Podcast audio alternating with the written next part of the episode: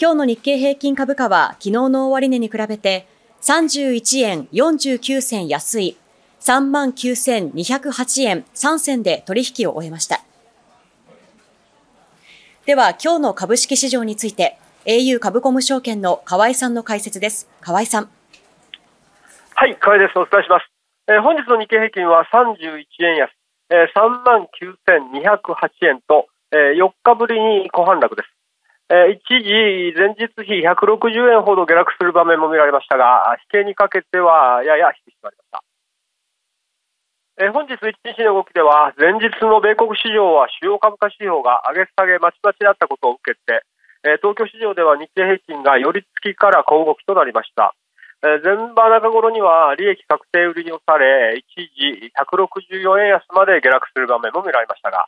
ただ、3万9000円台に近づくと買いが入り、再びプラス圏に転じるなど、値幅は小さいものの、プラスマイナスを往来する動きを示しました。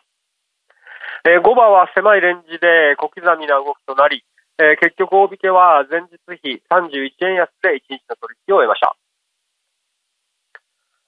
今夜の米国市場では、前日の米国主要指標が上げ下げまちまちを示しました。ストッキー利下げ期待が遠のいたものの、依然として高値圏での持続がどこまで続くかが注目されます。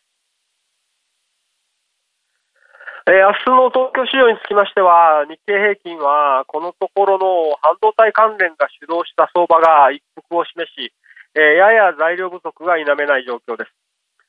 えー、高値圏での推移がどこまで持続するかが焦点となるものです。